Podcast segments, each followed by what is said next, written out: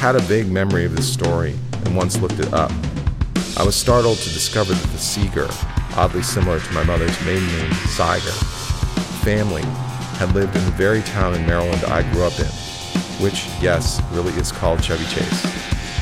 In fact, the Seegers lived one mere block away, what I grew up calling Caddy Corner, across Connecticut Avenue. The Seeger family was gone by the time we moved there in the early 70s.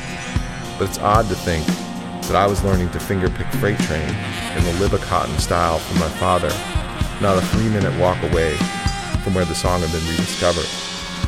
I feel an instant of dizziness at the barely avoided fate of that song, nearly lost forever. What other songs have we never heard? I play Freight Train for him practically every day, on insistent request.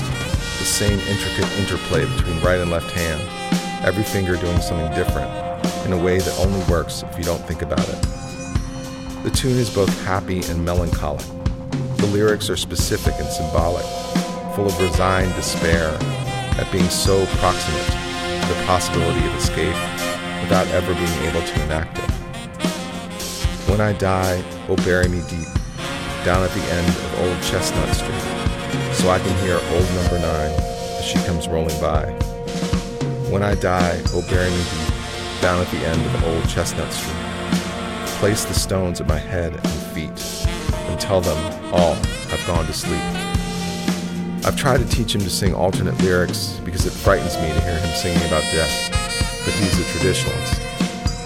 I stand on the sidewalk and look at the moon, huge and red through the haze. I feel a deep, ancient terror of being outside the house my wife my sleeping son inside. So only stay out for a moment, then, like a father, go back inside.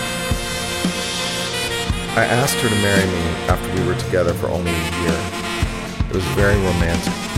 We were in Paris, where I was teaching for the summer.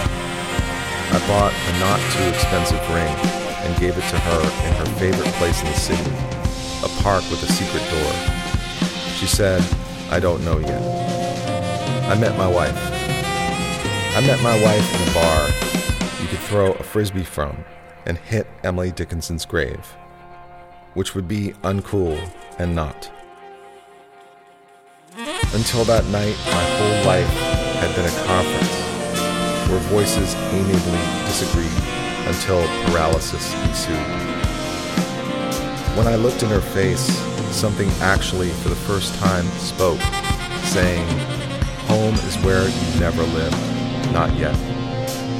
What else? Before she said it, I knew her Old Testament name. Home, as everyone knows, is hard in each room, the most terrible moments keep lasting. Obscure green velvet, continual past light from under every doorway pours into the hallway. You are drawn to enter in fear.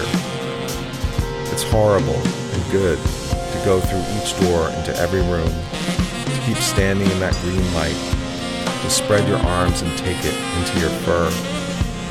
No fantasy is ever better still alive, you open your eyes and go back down the stairs to find the other in the kitchen, stirring something. Someone says, Have a cookie, it won't kill you.